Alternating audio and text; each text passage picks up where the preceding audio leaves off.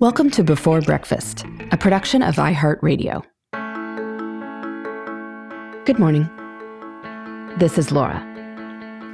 Welcome to the Before Breakfast podcast. Today's tip is to prune your goals. You may be holding on to goals or intentions that you don't actually intend to do, or that no longer make sense for your life. Best to acknowledge that and let them go so you can focus on the ones that do matter. Around this time of year, late summer, my yard starts looking a little overgrown. The bushes along the front walkway grow so thick that it is almost impossible to walk through them.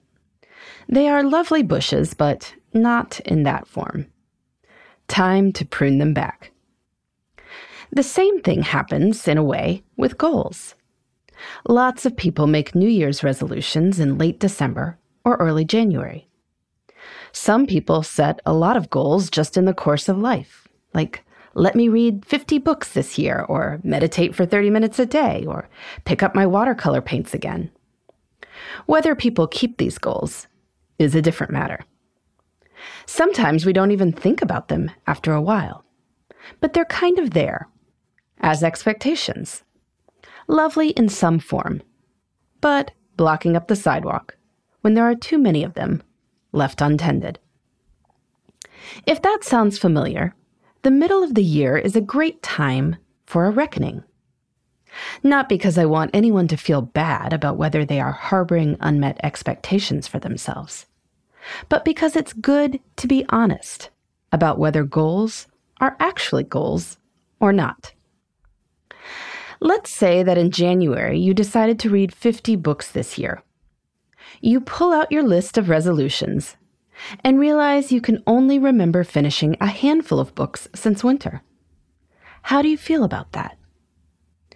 If you feel somewhat oppressed by this resolution and start explaining to yourself why it just hasn't been able to work, well, how about deciding to prune this goal from your list? You can decide that there are lots of ways to spend your time. Maybe reading isn't a top priority right now. It's fine. You don't have to walk around with the expectation that you will read any more books this year. If you read a book, it's just because you want to read that particular book, not because you are aiming for a particular number. On the other hand, if seeing this resolution reminds you that there are a ton of books you actually do want to read, including one that's on your nightstand right now, well, why not take that as a nudge? Set a revised goal of reading for at least 20 minutes a day, four days per week. It's not your original goal, but it might be more reasonable. And then put the list down and go pick up that book you thought looked good.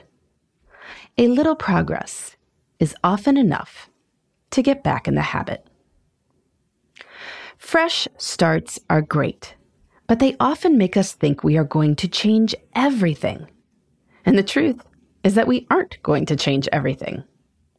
Indeed, we don't need to change everything because I am guessing that your life is pretty good. Taking a few minutes to consider which goals still inspire you and which just don't can allow you to focus your energy on the ones that you do feel like going all in on. Prune your goals, and you'll make a beautiful garden. I will mention here that revisiting your goals may also reveal that you're doing better than you think you are. I recently did a midsummer check in on my summer fun list. Every year, I make a list of activities that make summer feel like summer to me. I felt like maybe I wasn't making progress on this list, but it turned out that I pretty much was. There were only a few items on the list that weren't on my calendar yet. So I can choose to focus on those. And since there are only a few of them, they will probably get done. So today, check in with any goals that you are holding on to. Just like a gardener, see if a little pruning would improve matters. If the list is overgrown and unwieldy, then it won't serve you. But if it is well pruned, you can see the flowers with enough space around them to highlight them. In the meantime, this is Laura. Thanks for listening. And here's to making the most of our time.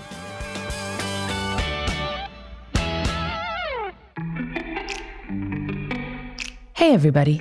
I'd love to hear from you. You can send me your tips, your questions, or anything else. Just connect with me on Twitter, Facebook, and Instagram at Before Breakfast Pod. That's B E, the number four, then breakfast, P O D. You can also shoot me an email at beforebreakfastpodcast at iheartmedia.com. That before breakfast is spelled out with all the letters. Thanks so much. I look forward to staying in touch.